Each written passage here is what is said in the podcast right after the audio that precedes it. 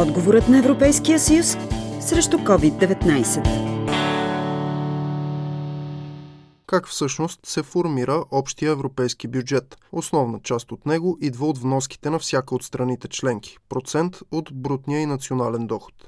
Тази структура води до добре познатите ни дискусии, коя държава колко пари дава в рамките на Европейския съюз и кой какво получава и дали го заслужава повод за политически спорове, които според много анализатори са сред заплахите за самия европейски проект. Какъв е възможният отговор? Нови парични източници за европейския бюджет, иначе казано нови данъци. Чрез становище от средата на септември, мнозинството евродепутати подкрепи следните нови източници на евросредства.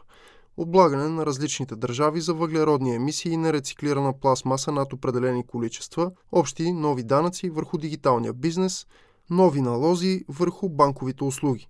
Има и друга причина евробюджета да търси свежи пари. Спасителната програма за 750 милиарда евро, прията това лято, която цели да противодейства на економическата криза заради коронавирус. Противодействие чрез огромен общ европейски дълг. За Хоризонт евродепутатът от ГЕРБ, член на бюджетната комисия в Европарламента Андрей Новаков, обясни.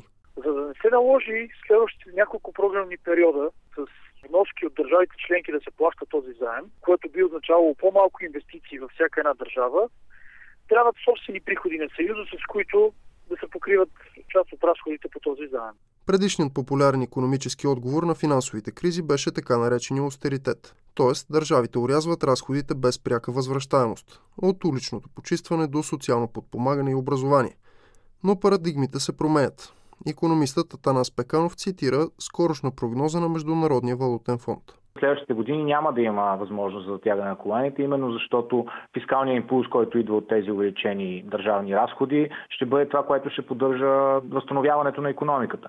Тоест, само чрез намаляване и чрез бюджетни излишъци няма да можем да погасим този дълг. Някаква част ще трябва да дойде от нови данъци. Тук се намесва и идеологията. За по-десните анализатори Европейския съюз има социалистически имидж, именно заради различните инструменти за преразпределение и друга намеса в економиката, като например нови данъци върху печеливши бизнеси или политическо изключване на въглищата от енергийния микс. От друга страна, преструктурирането на европейския бюджет може да намали предишната голяма тежест – вноската на база национален доход. Андрей Новаков. Ако Европейския съюз започне да разполага със собствени приходи, това естествено би повдигнало въпроса дали вноските на държавите членки ще останат такива. Това включително може да означава по-малка данъчна тежест на ниво домакинства. Атанас Пеканов. Например, в някои страни се препоръчва при налагане на такива данъци, намаляването на вноската, след това да се отрази в намаляване на данъците върху доходите, например. Така че, да кажем, да се увеличи заплащането на данъци от международните концерни, особено големите а, дигитални концерни, и да се намали заплащането на данъци на обикновените домакинства. Следва ли обаче страна като България, която все още разчита на въглищата като основен енергоисточник, да се притеснява от нови данъци върху парникови емисии или пък върху нерециклирани отпадъци?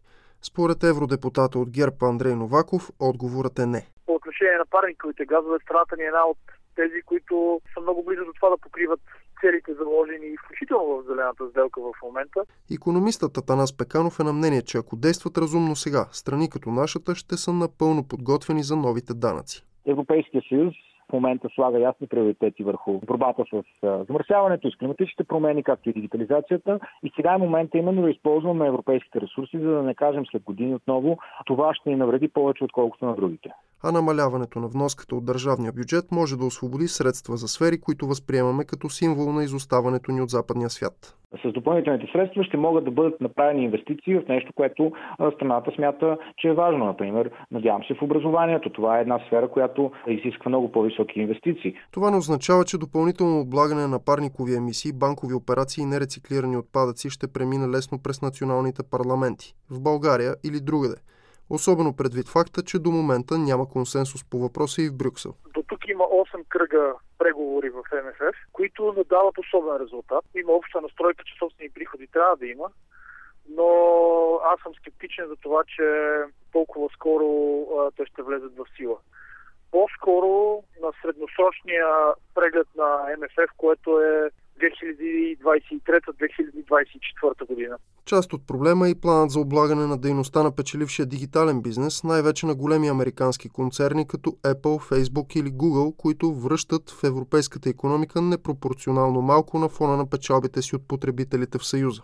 Всичко по отношение на дигиталния данък, нека да бъдем честни, на политическо ниво. Европейския съюз все още се притеснява да го наложи, защото се притеснява да не му бъде отговорено с някакъв друг вид данък от страна на Съединените Американски щати върху, например, мита върху коли или други стоки. Каквито и да са трудностите, според Атанас Пеканов, въвеждането на нови собствени приходи в европейския бюджет е въпрос на оцеляване всички страни бяха оставени сами да се оправят, така да се каже, с последната финансова криза. И именно това доведе до удължаването и до невъзможността по-бързо да се възстановим от нея, не особено в периферията на Европейския съюз. Хората, които смятат, че Европейския съюз има бъдеще и че еврозоната, например, трябва да продължи да съществува, разбират, че това е единствения начин. За Хоризонт Константин Мравов.